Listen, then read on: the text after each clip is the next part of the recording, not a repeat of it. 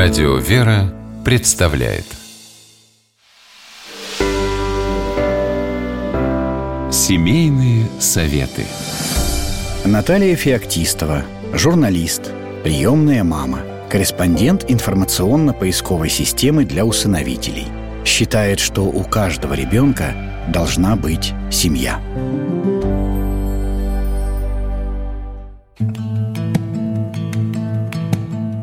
Говоря о мотивах, которые побуждают нас стать приемными родителями, я хотела бы коснуться не самого популярного среди усыновителей, однако заслуживающего внимания. В народе этот мотив называется «синдром опустевшего гнезда». Речь идет о зрелых семейных парах, которые воспитали и выпустили из гнезда своих птенцов. Родные дети ушли во взрослую жизнь, оставив маму и папу наедине друг с другом и с багажом нерастраченных душевных сил – о ком же теперь заботиться? Кому отдавать свою любовь и нежность? Такими вопросами задаются люди, прожившие счастливую совместную жизнь. Те, которым на самом деле удалось создать крепкие отношения. Иногда эти пары приходят к мысли о том, чтобы принять в свою семью ребенка-сироту. Мой первый совет – не торопитесь.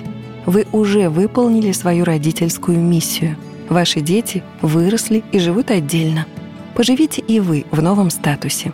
По прошествии года прислушайтесь к себе, постарайтесь понять свои истинные чувства и потребности.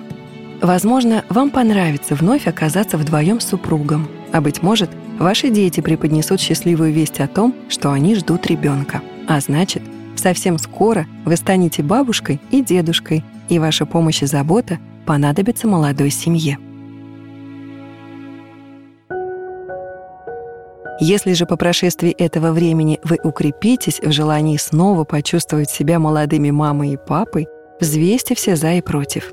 Оцените свои физические силы, посоветуйтесь со своими детьми, убедитесь, что они не будут обижены на вас, а наоборот, смогут помочь, когда вам это будет необходимо.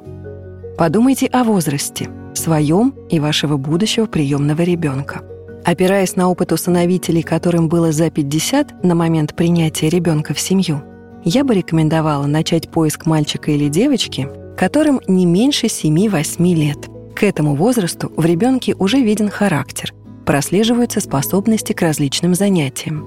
Подрастающий человек все активнее познает окружающий мир и задает много вопросов.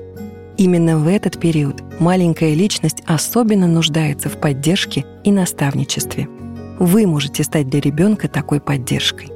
При этом физические затраты с вашей стороны будут вам вполне по силам. Вспомните, как трудно растить младенца. А еще представьте, сколько вам будет лет, когда ваш ребенок пойдет в первый класс, а в десятый, а когда познакомит вас со своим избранником или избранницей. Ведь хочется прожить с ним вместе все самые важные и счастливые моменты – Потому и разница в возрасте должна быть разумной и комфортной для всех.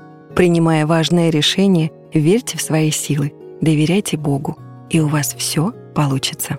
С вами была Наталья Феоктистова.